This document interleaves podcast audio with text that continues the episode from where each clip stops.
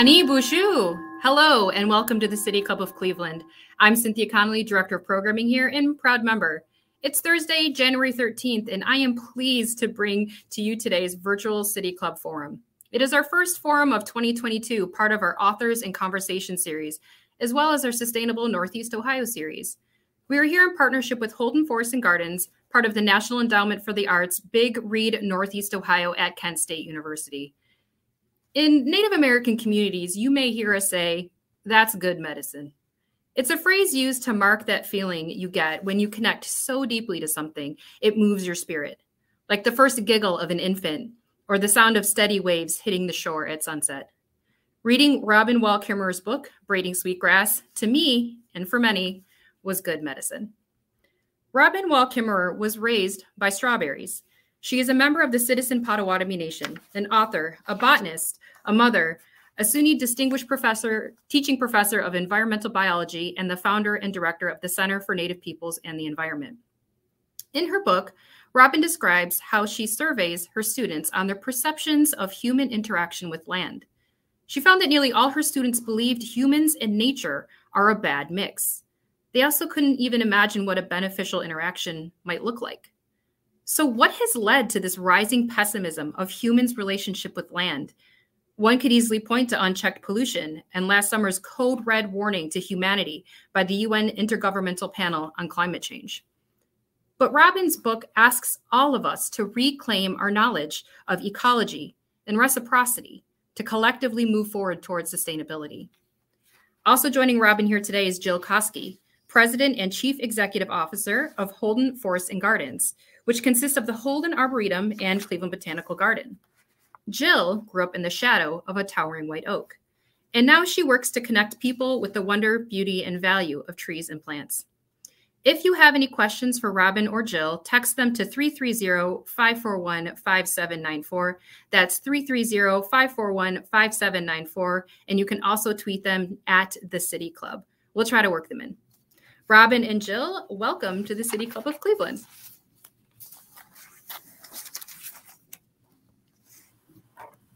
Hello, how are you? Good, thanks. Yes. So I purposely and intentionally mentioned, Robin, that you were raised by strawberries, and Jill, you under the the shadow of a white oak. And I, I put that in there intentionally because you know that is one of the core things, Robin, in your book is how we associate ourselves with what has brought us to be. And I know in your book, one of the uh, more formative things that I got from it was a personal experience too, is your uh, kind of relationship with the higher education system. And when you said that you were raised by strawberries, and when they asked, you know, why do you want to be a botanist? And you responded that you wanted to learn why asters and goldenrod look so beautiful. And he said, oh, that's not what botanists concern themselves with so we see this time and time again um, with indigenous knowledge being really undermined especially for our young adults who are kind of reclaiming this knowledge eh, or, or, have been raised with this knowledge and it can be really discouraging. So my question for you robin is how did that impact you as a student and has higher education improved since when you were a young adult? Mm-hmm. um, miigwech for that question thank you. Um, and it brings me right back to that moment cynthia. I i think it's it is was sort of one of those turning points in my life when i realized that the indigenous perspectives that i was bringing to college were not welcome there. They were not even visible there. To think about plants as as companions and teachers and indeed like makers of, of beauty to think about plants as as as persons as having agency. And you know what did that do to me as a as a as a young aspiring botanist?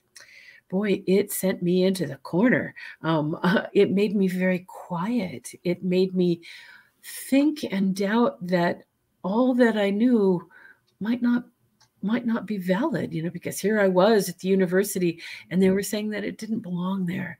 And it took me a, a long time to recover from that.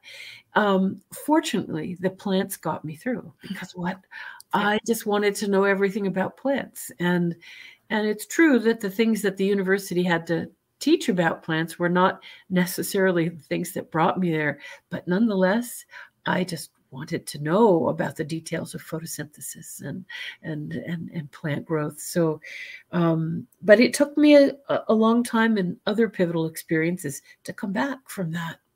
Is it better now? Absolutely, absolutely. Is it? Um, the door is open. The door is open for incorporation of indigenous ways of knowing into sustainability sciences, into conservation, um, for sure. And um, it, this has been, you know, the work of so many of our people to to bring native knowledge to the fore. And um, yeah, I'm mm. I'm happy to say that I have a whole cohort of amazing native students who are not sitting in the corner thinking my knowledge doesn't belong here. They are, in fact, thinking everybody needs to know about this, and people are listening. Yes, uh, I mean, I think that's another thing too. Is you know everyone needs to know about this, and uh, we may get to this a little bit later. But when you had talked about um, the Thanksgiving address, that was given um, that in the Haudenosaunee uh, Confederacy. That is one of the first thing that is recited before anything that they do. I mean, it was recited at my wedding. My husband is Onondaga, uh, which is one of the tribal nations in the Haudenosaunee Confederacy. And um, I remember you saying that you had you asked Oren Lyons whether or not you should include it in your book, and and he said that yeah, if more people had heard this and the reasoning behind why we do it, we'd be in a much better place as a people. Um, and is, is, that kind of one of the reasons why uh, you you put your book out there for everyone? Absolutely. And, you know, I love the way, Cynthia, that you framed this conversation about good medicine, because essentially that's what Oren was saying, right? Is that this way of thinking, this the the indigenous worldview ethical framework is medicine for a broken relationship with with the land. And that um, that if you are in possession of the medicine, you don't keep it to yourself. It it it, it needs to be shared. Great. And for those of you wondering, I will say that the APA citation style book, the seventh edition, does have a section on how to cite indigenous knowledge. uh, I'm not sure exactly when it came out, but it, it does exist. Um, and so I, I do want to say with that is how do non-natives incorporate indigenous knowledge into the research? Is it something that they should be comfortable doing? Yes, um, one of the things that we really are, are are trying to do with our own students and more broadly is to address exactly that question, so that Indigenous knowledge becomes visible at all stages of of research. There is a um, I'll call it an unfortunate history of, of relationship between universities, and researchers, and and and uh, uh, indigenous nations that has been sort of extractive of of the research being designed by folks in the university and native people being and lands being the subject of that of that research. Whereas what we're aspiring to is co-creators of of that work.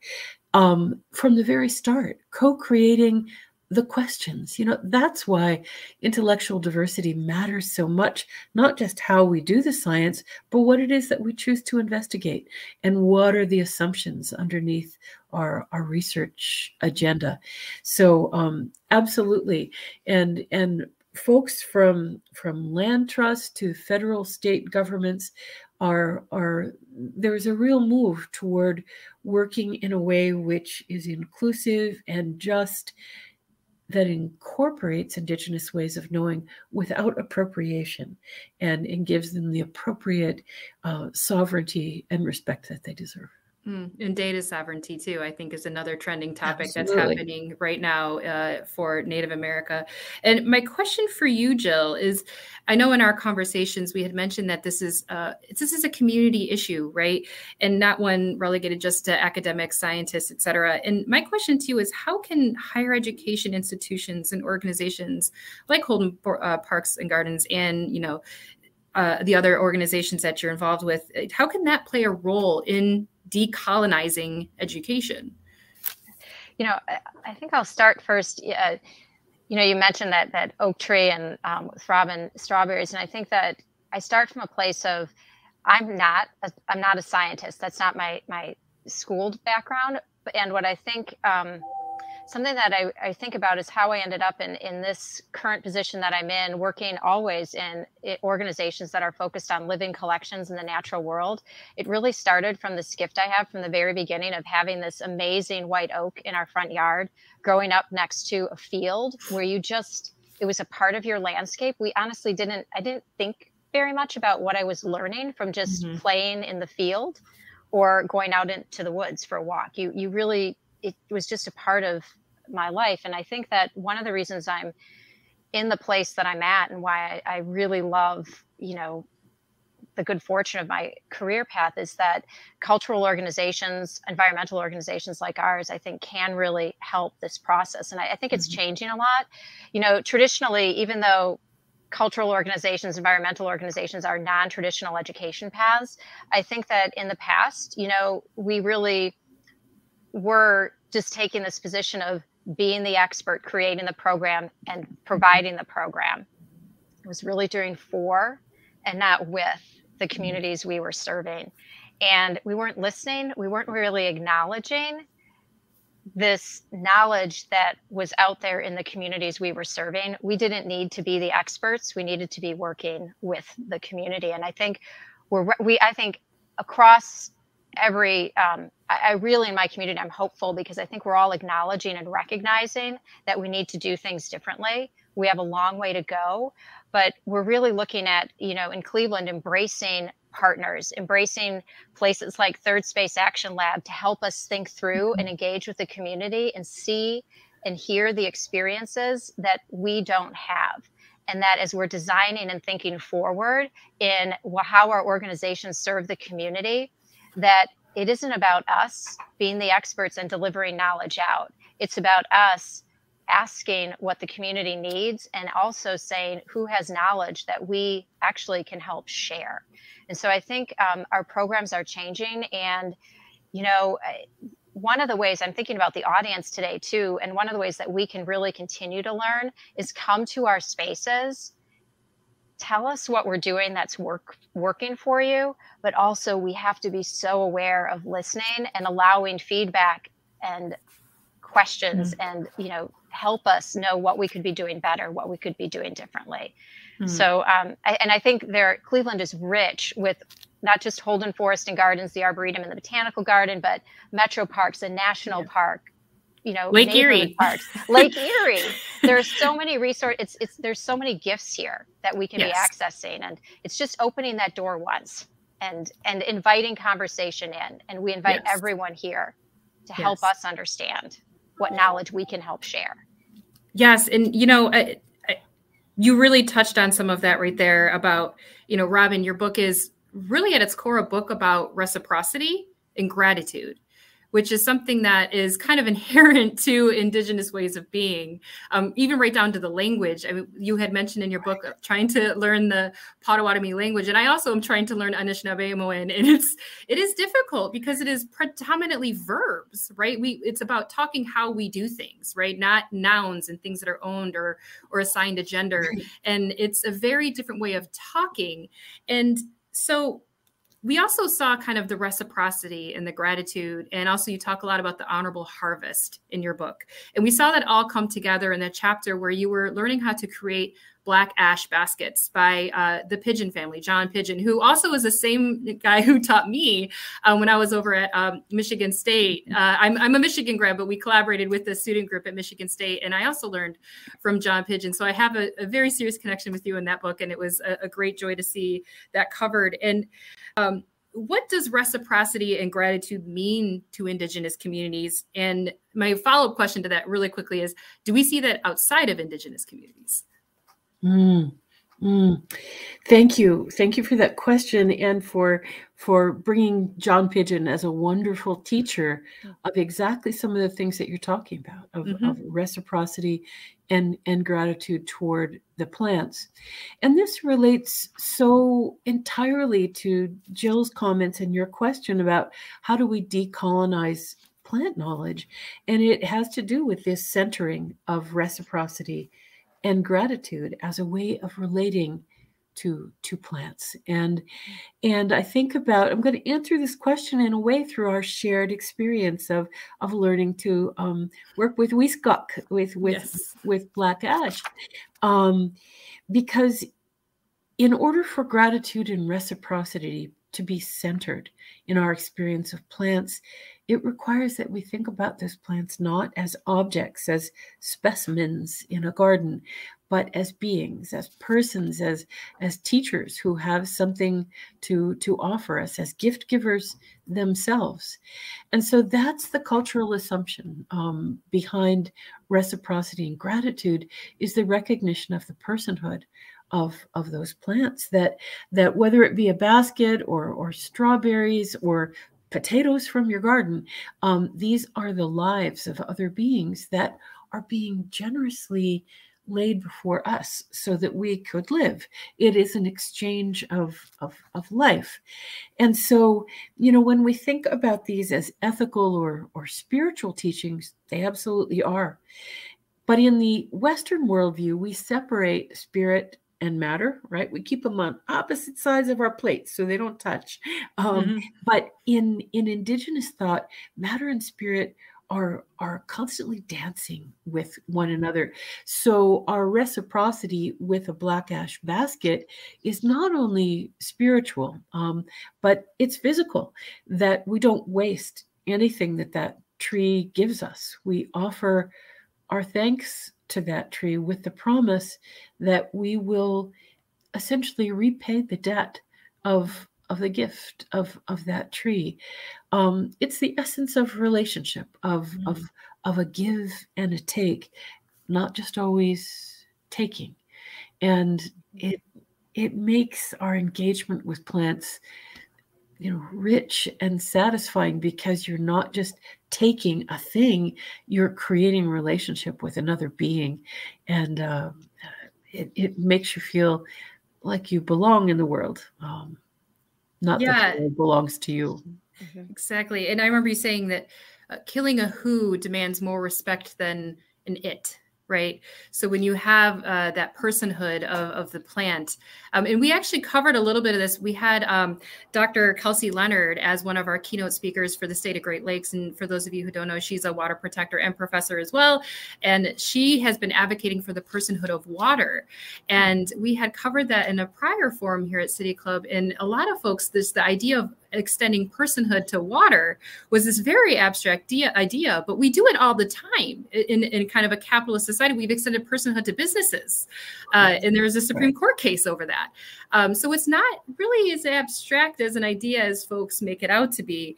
Um, and I guess my my and I do want to say too the the portion of your book where it, it, extends to after the the harvest too, when you were making the black ash baskets and you had the slivers of the, the, the black ash strips and they were starting to fall over the ground and people were kind of stepping on them. And he halted the whole thing saying stop. You know that is someone that that that tree has given its life for you. We need to pick those up. And saved them right for the the next project that that we were that you guys had. And i, I really think that that's kind of an example and that that whole chapter really tied together what reciprocity meant um, and then, Jill, I wanted to turn this to you really quick. Uh, you had mentioned in our conversations that nature is all around us, even in urban environments. So I, I consider myself an urban native. uh, I, I, wear that badge proudly. But a lot of folks, native and non-native, uh, don't really know or, or, see like that reciprocity or that honorable harvest um, and that gratitude um, day to day. They, they feel like that is something that's outside in like rural areas. Um, how can we be better at that here in the city? Yeah, sure. You know, I think the urban environment is really challenging. There are there are so many distractions, and and it, it is really challenging to see. And I'm gonna one of the conversations, Robin, I mentioned this to you right before we started today. That the chapter in the book about the salamanders crossing the road, and you know, you bringing them to safety on the other side. And I had my own brief encounter with being able to. The weather didn't quite work, but I I got to see a little peek of that process with salamanders crossing a road on um, some of the property near the arboretum, and what that makes me think about is that the reason that's so amazing is it's like this it's like invites wonder, right? What a mystery. How does this happen? How do they know where to go? And I think what we're missing so often in getting to that place of gratitude is how in this how in an urban environment where it's sometimes hard to even see nature do we start to really also instill that sense of wonder because once we can bring that wonder to the question, that's I think when we start to feel it and becomes to that spiritual, that heart place, right? Like I, I, can feel it within me. Where is this coming from? But you know, along with that distraction, I think the biggest thing is for us to get to notice it first. And, and close to my heart is trees. And I think yeah. with all that we've seen in um, things like emerald ash borer or even Dutch elm disease coming through, we didn't notice the trees in our urban environment or our suburban environment until they started going away. And then we mm-hmm. figured out that that marker of our home or those birds that we always heard singing in the morning weren't quite there as often, that that's gone. And I think what we're realizing is we have to start calling more attention to that. And, um, you know, there's some really great work that's being done to encourage people to figure out how they can make their own small steps. And some of this came even during the pandemic, as challenging as that was, there was a huge growth in the number of people choosing to plant even small little vegetable gardens, maybe a potted garden on their doorstep. And again, it's that thing of creating. And then I'm seeing and I can actually grow this amazing plant and how, even if it's, you know, just a small little herb bed, like I can grow this and then I can see that it gives back to me. And that if I nurture it, it grows even more and it can continue. And I think it's this, it, it's, these small steps that we can take. And, you know, one of the programs that we're working with right now is a, our People for Trees program, which really encourages individuals to make a pledge to plant a tree either in their backyard or maybe in a park near them or at their local school or you know wherever the, the, an important place for them and that's the way we could figure out with the sort of talking to the members and donors who we know already have an affinitive connection to nature it can be really daunting if we think about climate change or in, in, Cleveland, the daunting task of reforesting our city with hundreds of thousands of trees. You don't even know where to begin. Yeah. But if we begin by saying you can do this, that one tree in your backyard, and it can be lots, then lots of individuals doing that, then it becomes personal. It becomes mm-hmm. my backyard, my park, my neighborhood. And you can then nurture that and build that relationship. I think the harder part is if we just start if we tell people what they should be doing or just calling out like the sirens, you know, of climate change going off, instead it's like, let's give you something that you can hold and grow or plant or touch the earth. And I think you can do that one tree in your backyard, mm. you know, something, you know, yeah. or down the street if you don't have that space. So I think it's starting yeah. at that beginning. Robin, did you want to comment on uh, urban spaces? no, most natives live off res, right? Most natives, you know, you, we don't I think there's a huge population of, of Native Americans in a lot of urban cities in the Great Lakes area. Do, is there, do you want to comment on that? Absolutely. I think this is one of the questions that I get asked the most is to say, well, I understand how I might practice reciprocity when I live on the land. Um, yeah. And and I wish I did, but I don't, say people. So, how could I practice reciprocity when I live in the heart of the city?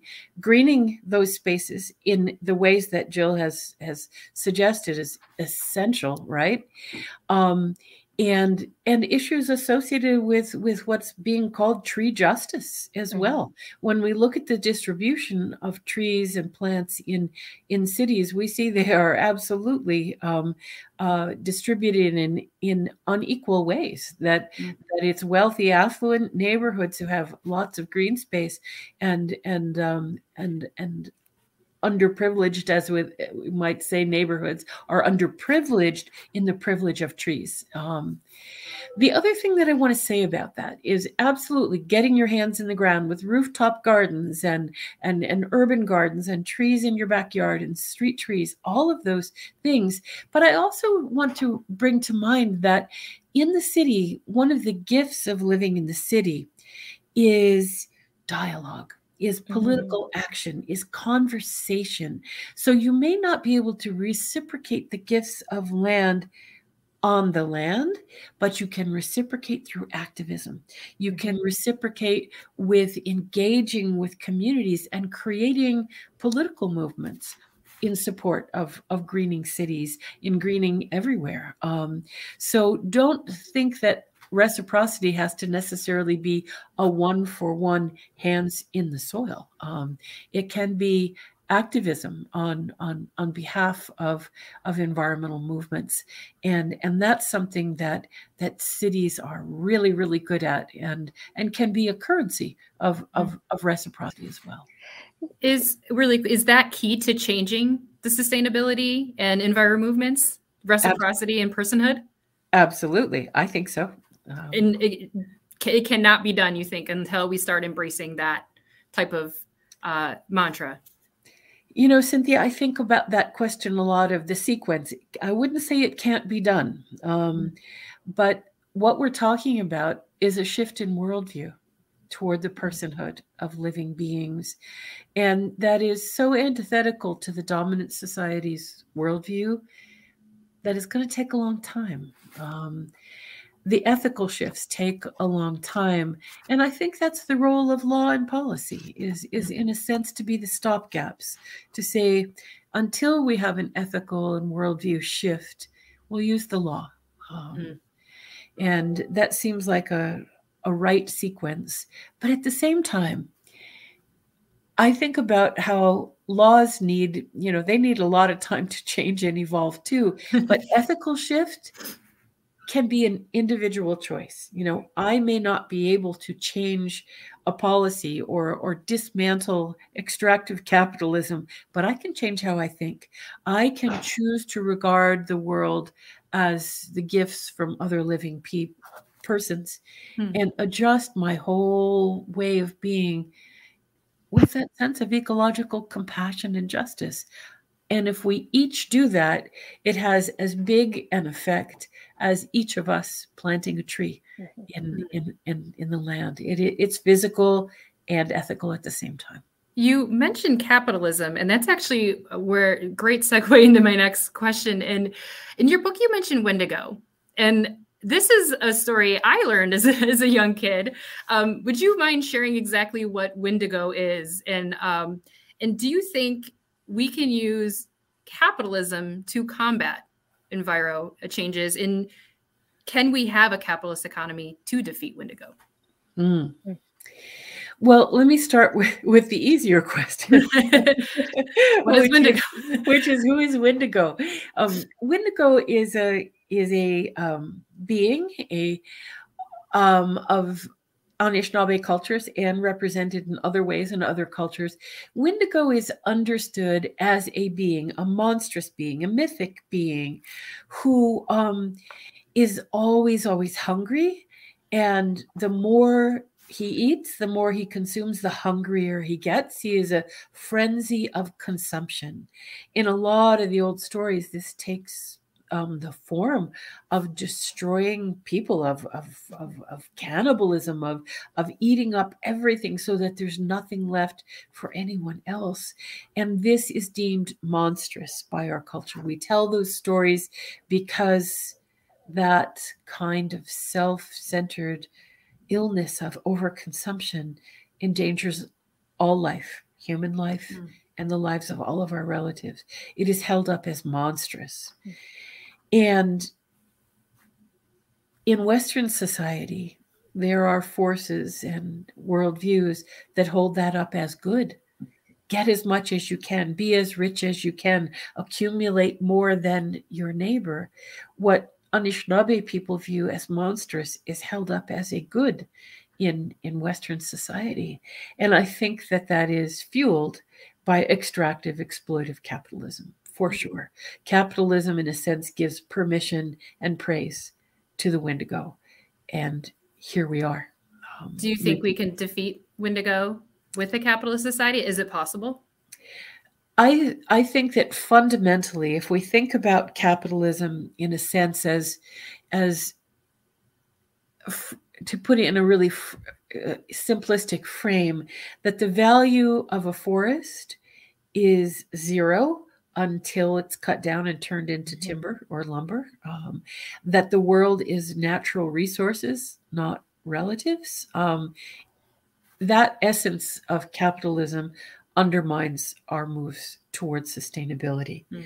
Are there um, models out there for capitalist market driven economies that that don't have that extractive base there are and there's an emerging movement toward um, gift economies as as mm-hmm. well so there's some very creative thinking going on about how to work within a market um, capitalism in order to make it um, less rapacious mm-hmm. Um, but but I I can't really answer the question as to whether whether capitalism um, yeah can yeah. hold those solutions. I you would you would solve all of the world's problems yeah. in that moment, at least in this right. country. You know, um, Cynthia, can I? Yeah, sure. Go ahead. Can I jump in? You know, I was thinking about um, that question, and I, I can't answer the big question either, except you know this idea of reciprocity, and I'm wondering too if what we need to start thinking about is like how we meet people where they're at because you know this idea of you know activism and, and changing that ethical consideration it's starting by really understanding that i would like to think that everyone thinks like me but that's just not the case so that they're as bought in to you know my beliefs in in the nat you know in partnership with the natural world.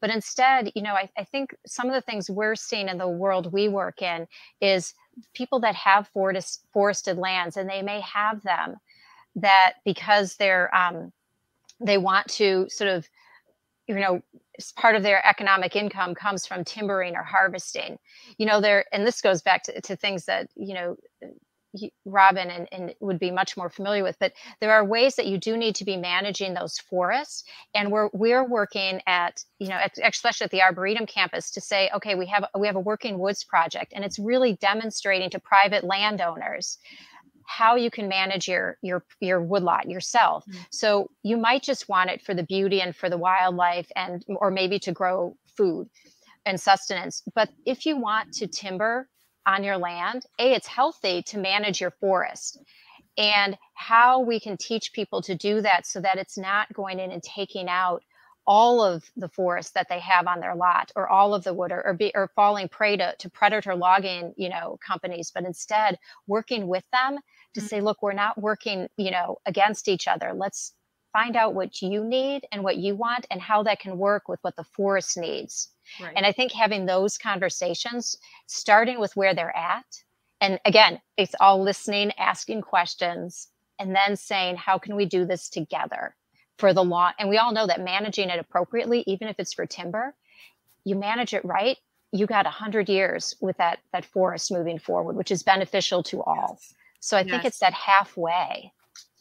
You so I, Oh, go ahead. I, I just wanted to celebrate what what you're saying, Jill, and hold up an example from Indian country. Um, if we look at this this notion that that um, it's one thing or the other um, is is a, is a, false dichotomy. You look at the management of the forest of the Menominee Nation in Wisconsin, who are held mm-hmm. up all over the planet as an example of, of sustainable forestry. And they support their community on timber revenue. Mm-hmm. Um, but you go into that forest, which has been productive since time immemorial, because they're using a combination of traditional indigenous knowledge and Western scientific tools to manage that forest for economic return, but for cultural mm-hmm. resources, for ecological resources at the same time. So it's a it's a brilliant example of we don't have to say one thing or the other, that we could have both if if we manage with with respect and and in accordance with the principles of the honorable harvest. Yes, agreed a thousand percent. So I do want to make sure that we give uh, some chance for our, our, folks to come in for conversations. And um, in a few minutes, we will turn to your questions. And if you have any questions for Robin Wall Kimmerer or Jill Koski, please text them to 330-541-5794. That's 330-541-5794. And you can also tweet them at the City Club, and we will try to work those in. Um, I do already have like a whole bunch of questions. I have so many other questions for you, Robin and Jill, but I'm going to go ahead and pivot over here to our um, our audience questions.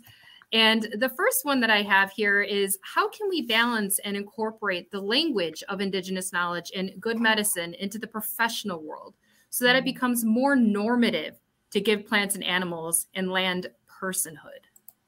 And I'll start with you, Robin. How can we bring in indigenous language uh, to, to, to make to normalize how we talk about uh, the land around us? Mm. Um, I face this challenge a lot in my own teaching. For example, when I'm, I'm teaching um, students of ecology, conservation, natural resources, is how do we start shifting that paradigm from object to subject? Um, and language is key.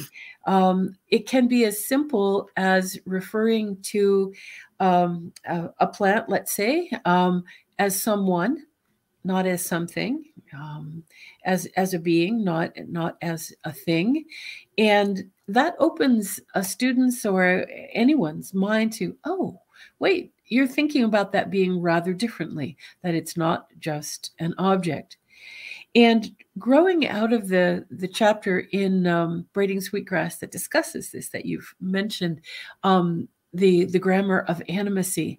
I've actually been doing some uh, experiments with um, changing language. What if we had a way to speak of the living world other than it. Because in English, we have this peculiar grammar, right? That we refer to each other respectfully. I would never say of, of you, oh, it's asking the most interesting questions. Um, you know, that would be so rude. I would steal your your personhood. I'd make you into just a thing if I called mm-hmm. you it. But we have no problem calling pine trees its. In fact, we have to. We have no other way. English pr- imprisons us in objectifying nature by its very grammatical structure. And so, working with one of my language teachers, I thought, how could we animate and bring respect into the English language um, by getting rid of it? And um, the through my work with my with my uh, teacher, the word Bamadisi aki means a, in a being of the earth, just a being, not not mm-hmm. naming what species, but a being, mm-hmm. not a thing. And uh, so, out of that word Bamadisi aki, aki meaning the earth, we talked about that little sound, that little morpheme at the end of the word ki. And could we use that as a pronoun for speaking respectfully of the personhood of nature?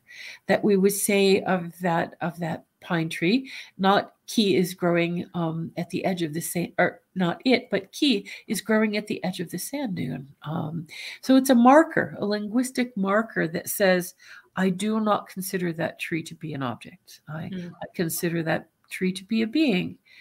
And in playing with that and having working with my students to see how does it work could you could you adopt this um, we also came up with the plural for that and as you know, studying Anishinaabemowin yourself, um, yeah. one of the ways that uh, we plural pluralize inanimate things is by adding an N. What if we add an N to ki? We get K-I-N, we get mm-hmm. kin, we get to speak of the living world as our relatives, not as as our possessions. Yep. And I find those those two pronouns, ki and kin, to be powerful ways to stop and and remind ourselves that we're talking about persons, not about mm. things. Try it. Yes. Yeah. You know, and I, I, I kind of feel like this is moving into the next question that I we have from the uh, our viewers here. They say, is there something about womanhood, being a woman, that is supporting this worldview? And I think they're talking about reciprocity, honorable harvest, uh, etc. She says, I'm a woman noticing that you three are women. Uh, we have two Anishinaabe here too. So, uh, Robin, I'll let you tackle that one. Is there something about being a woman that uh, uh, contributes to reciprocity? I immediately think of Sky Woman. sure, sure.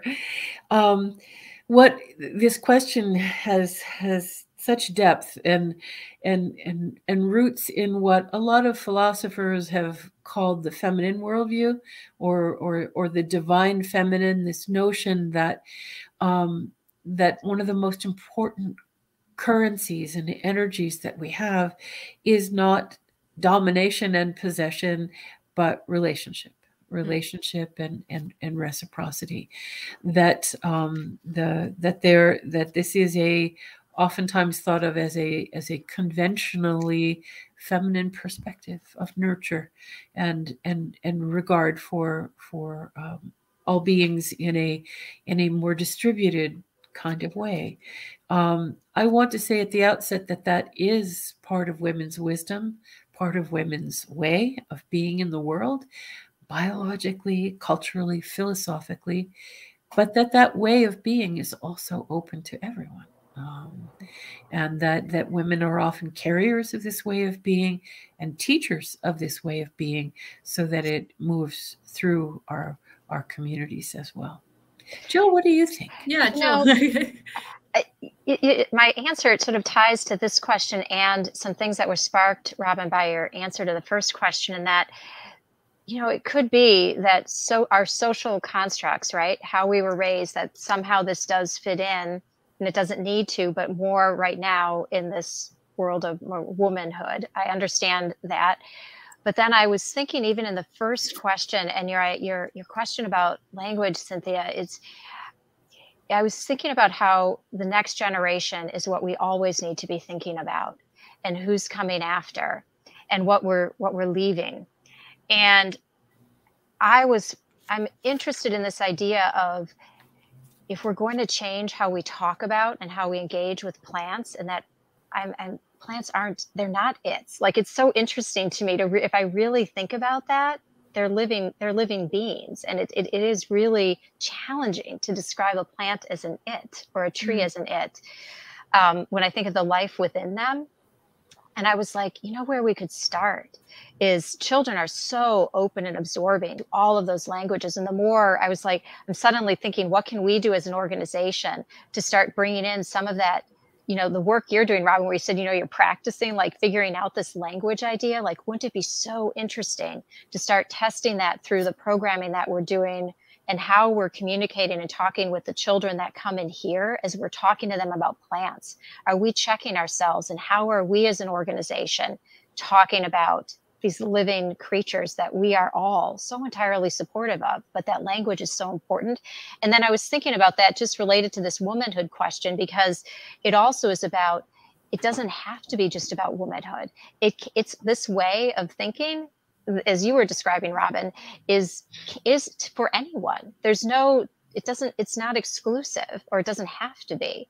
And I'm, I'm thinking we have so much opportunity and power and i think i'm actually sort of seeing this in generate you know my kids and and younger generations that i think there's a much greater openness. I think i, I feel really hopeful that there's even more opportunity to start moving some of the concepts that you know robin has been sharing today forward.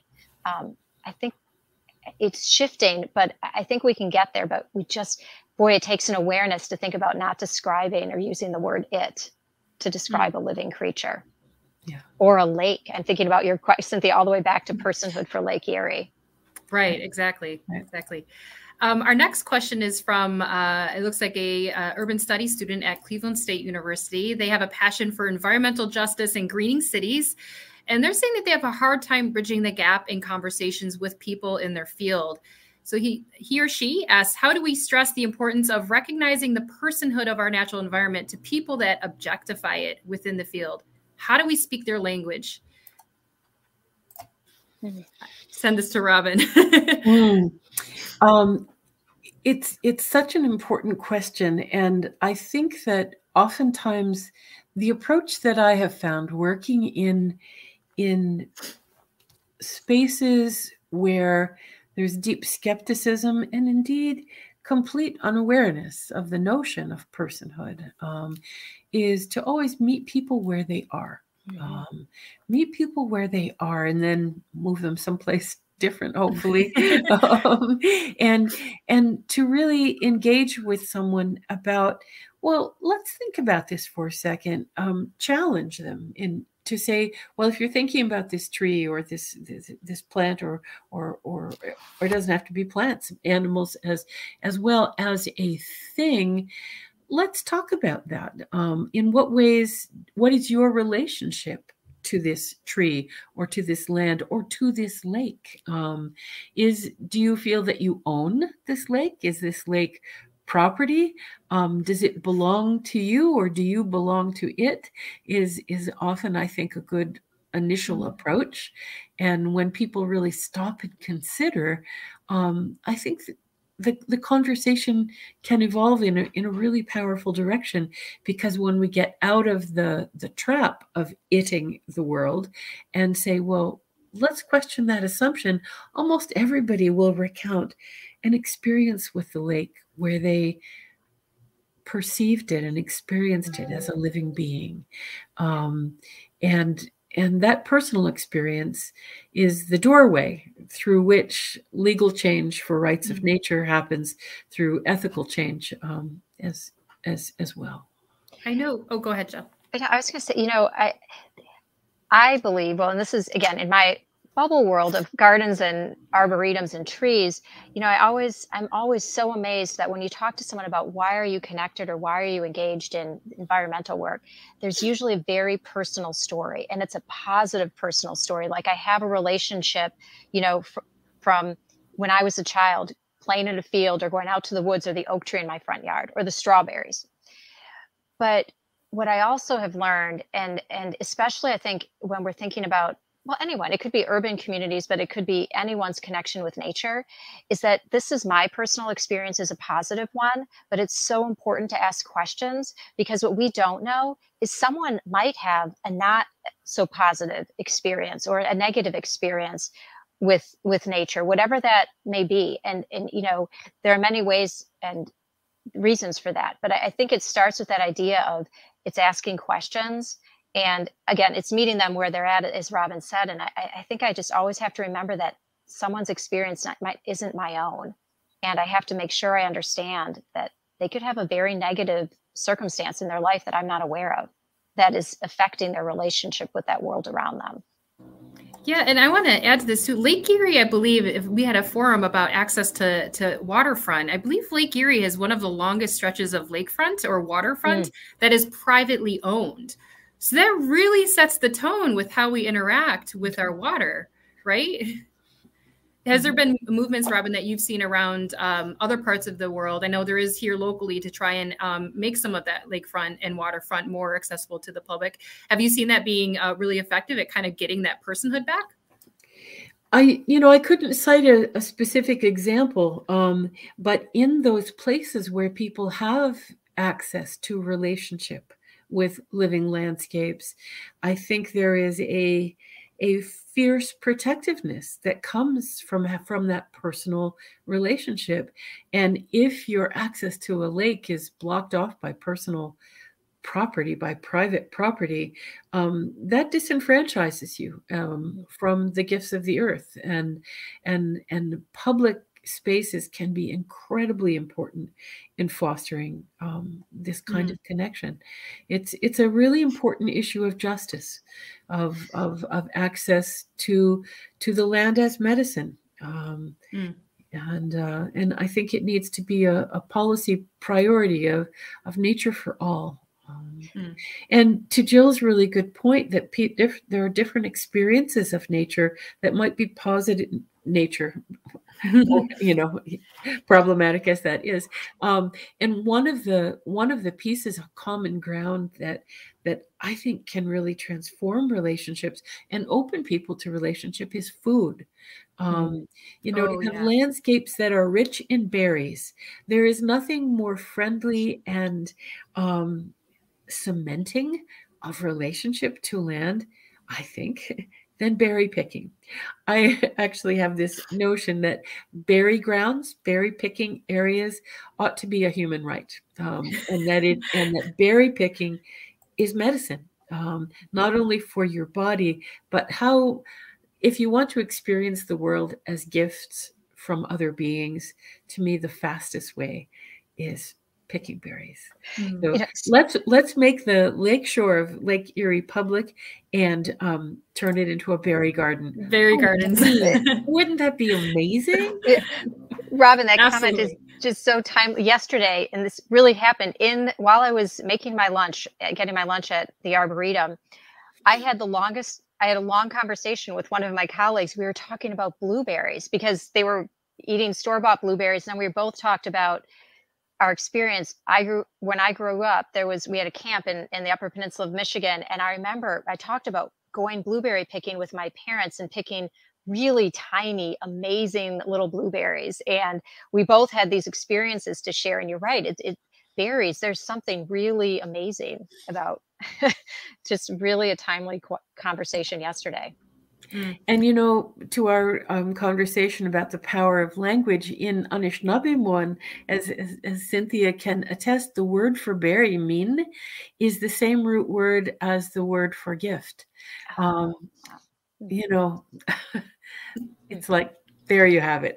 Mm-hmm. if we want to experience the world as gift, get to know berries. And you know, I'm serious about that as a transformative practice of mm-hmm. of public lands for berry picking. The next question we have is uh, from Twitter. It says, We haven't mentioned the well regarded issue of time scales in Indigenous cultures. How best can we change our culture that sees progress in quarters of a year? Robin, I'll let you tackle that one first. if we think of, you know, to try and diagnose in a way, where does the bad medicine lie? Um, it's in short term thinking. It's in mm-hmm. short term thinking of the hyper individualism of our society that says that good flows when individuals um, have the highest possible return on investment.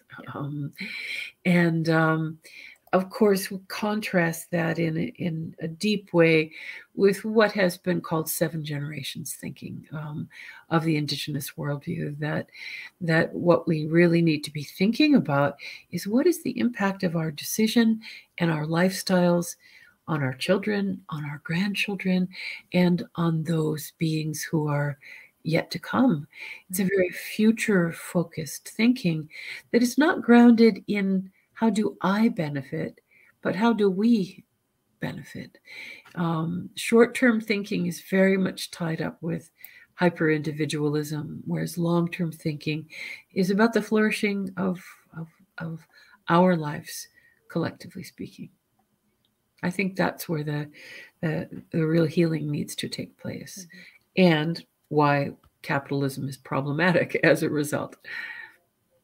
You know and why climate change it, it, it, it didn't happen overnight. And even if i think about going back to you know trees and plants this is a long term game. You know you don't plant a tree and you, you don't experience the ultimate benefits. It's 20 i mean the best benefits are going to come from decades right? Decades long. And and i think it's a really interesting challenge to think about how we're going to address the challenges we need to when it comes to climate change and the natural world around us when there's not a quarterly fix or an annual fix to that issue. And it's also about investing not in ourselves but in the next you know the future generation. And that seven. that's that's a leap. Yeah seven generations. You talked about that a little bit yeah. in your book too. Yeah. Um, so i have a, a question here from the audience as well. Says, how do you feel? How do you deal with this? Is very relevant actually to the the time that we're we're all experiencing with the rise in, in mental health issues and, and feeling of hopelessness. How do you deal with feelings of hopelessness with regards to the current environmental issues? Oftentimes, it seems like individual efforts are barely scratching the tip of the iceberg. Robin, do you want to start? Sure. And there are really two very important insights in the questioner's framing of that question. Let's we'll we'll get to the issue of hopelessness in just one second, but the issue of individual action. When you think, well, how is my individual action going to do anything at all? Mm. Yes, we each have to plant trees. Yes, we have to um, do the the individual actions that we're talking about but the truth of the matter is is that all of those individual actions collectively make a difference but are a drop in the bucket compared to the subsidized destruction of the planet that's going on at the corporate and, and governmental levels. Um, and our individual actions, however virtuous and important they may be, are not going to get us there. We need system change. Mm-hmm. We need dramatic investment at a very large scale um, in these nature-based solutions and in and, and in cultural shifts. Um, so when we think about how do we invest our efforts, it needs to be at the level of, of, of system change um, as well as our, our, our individual actions. And that is, of course, tied to this question of how do we maintain a sense of forward momentum and continue to invest in in the future right? Um, against this this backdrop it's the question of of of hope. And the way that i like to think about this is that hope has that's pretty complicated framing of what hope really means. Is it optimistic? Is it um, I, what i like to say is i don't know about hope but i do know about love mm-hmm. and it is a failure to have passionately loved the world enough that has us where we are today. Mm. And I think that it is love for the natural world, as well as love for one another and for future generations, that move us forward. And the grief that we feel at, at ecological damage has to be embraced because that grief is a measure of how much we love. And if we set that grief aside and pretend it's not there, we are we are not engaging our healing powers of love. Um, um, we have to feel that grief and let it activate our love to do system change, to do individual change, um, and and so, you know, I think about this in terms of I've heard people say, well, we're, we're basically lost you know we, we can't fix this. There's no healing here. Well when someone you love is really ill is really compromised do you just throw up your hands and walk away and say you know i'm not going to engage anymore of course not our natural human impulse is to love more to cherish more, to heal more. And I think that that's what we need to do mm-hmm. is is to unleash our our love for the world and turn it into healing. Yes. We had a couple questions. We're, we're nearing time here, and we had actually a, number of questions come in asking about resources, other books on um, Indigenous knowledge, particularly around sustainability, water rights, um, and as well as things that they can use in their classrooms. Um, this is K through 12 classrooms. Uh, do you have any Do you have any suggestions uh, for these viewers that uh, we're curious how else they can um, uh, become engaged? Oh, well, that, that is a wonderful question. And I celebrate the fact that you're asking it to say, okay, how do I learn more? And and your question from K-12 all the way to to um, uh, activated citizens is, is a big one. Um, what I, I guess what I would want to say generically speaking, is there are amazing writers, problem solvers, creative thinkers out there, and um, from from many different cultural backgrounds and many in, indigenous leaders in in in this regard. Um, and and I, I would just say go exploring. There are too many to list. Yeah. Jill, do you have any recommendations? Not top of mind. So, but um, I yeah, I, I don't I don't want to you know, but I'd be you know I was thinking I can I can probably access some resources and we can think about it. Sure. But um, yeah. I would recommend for those of you who are tuning in, especially those of you who are tweeting this, uh, giving these questions via Twitter, uh, do an audit of your um, your who you're following like audit of your social media. Start finding those indigenous thought leaders. Start finding those um, indigenous academics. Follow those um, indigenous research centers that are found all across the nation. And just give them a follow. Have that news hit your news feed the very much the same way you get all of your other news and all of your other book recommendations. The information will follow. Um, uh, I really want to give a one last question to Robin before we wrap up here. And um, we had a question come in from a viewer.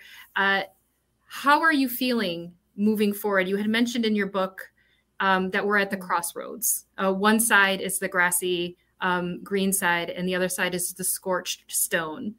Um, where how are you feeling optimistically? We just finished the the un climate change uh, summit where we had one of the largest cohorts of indigenous youth um, advocating on behalf of, of earth. Um, you know coming off of that how are you feeling now? I am feeling heartened and encouraged at the level of grassroots cultural change. This notion of that we haven't loved the earth enough, I feel in, in, in, the responses that I've gotten in, in my own work and in the community more broadly, I am buoyed up by the kind of love and loving responses, creative responses, into saying, well, how can I love the land better? And uh, there's so many examples of people saying, well, if our leaders won't lead, I will. I'm going to do this. Um, and I'm very heartened by that. I am disheartened by the political leadership and the lack thereof, um, which makes it all the more important that we take that um, responsibility as citizens to be good good medicine and, and encourage our leaders to follow us. Absolutely. All right. I so we had so many questions come in. I also had so many questions, but we are at time. And thank you both, Robin and Jill, for spending time with us today. And thank you all for joining us for today's virtual forum featuring Jill Koski, President and Chief Executive Officer at Holden Forest and Gardens, and Robin Wall Kimmerer, author of the New York Times bestselling book Braiding Sweetgrass. Want to read the book? You can buy it local at Mac's Backs. City Club members are eligible for a 20% discount on the purchase of this book. Email info at cityclub.org for more details. Today's forum was in partnership with Holden Forest and Gardens and part of the National Endowment for the Arts Big Read Northeast Ohio at Kent State University. Thank you as well to our community partner, the Lake Erie Native American Council. This forum is part of our author and conversation series sponsored by the John P. Murphy Foundation and Cuyahoga, Cuyahoga Arts and Culture, and our Sustainable Northeast Ohio series sponsored by Bank of America. All of City Club's virtual forums are presented for free thanks to generous support from Bank of America, PNC, and the Northeast Ohio Regional Sewer District. We are grateful to all of our sponsors for their support. Be sure to join us tomorrow, Friday 14th, Andy Chow with the Ohio Public Radio State House News Bureau will be speaking with Robert Paduchik, chairman of the Ohio Republican Party, and Elizabeth Walters, chairwoman of the Ohio Democratic Party, about the year ahead in Ohio politics. We just ended with a question about politics, and here we are, your opportunity to ask a question of our, our chairs.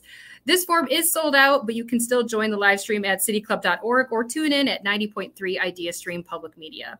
And we have a new form added this week on Wednesday, January 26th at noon. We will be joined by Christy Mounsey, President and CEO of the Collaborative to End Human Trafficking, and Yasmin Vafa, Executive Director of Rights for Girls. They will be talking about the intersection of race, gender, and the law as it pertains to human trafficking, a huge issue for the local and national Native American communities regarding our mission, missing and murdered Indigenous women. You can learn more about these and other forms at cityclub.org. Miigwech, thank you for joining us today. And thank you again to Robin Wall Kimmerer and Jill Koski. I'm Cynthia Connolly. Our forum is now adjourned.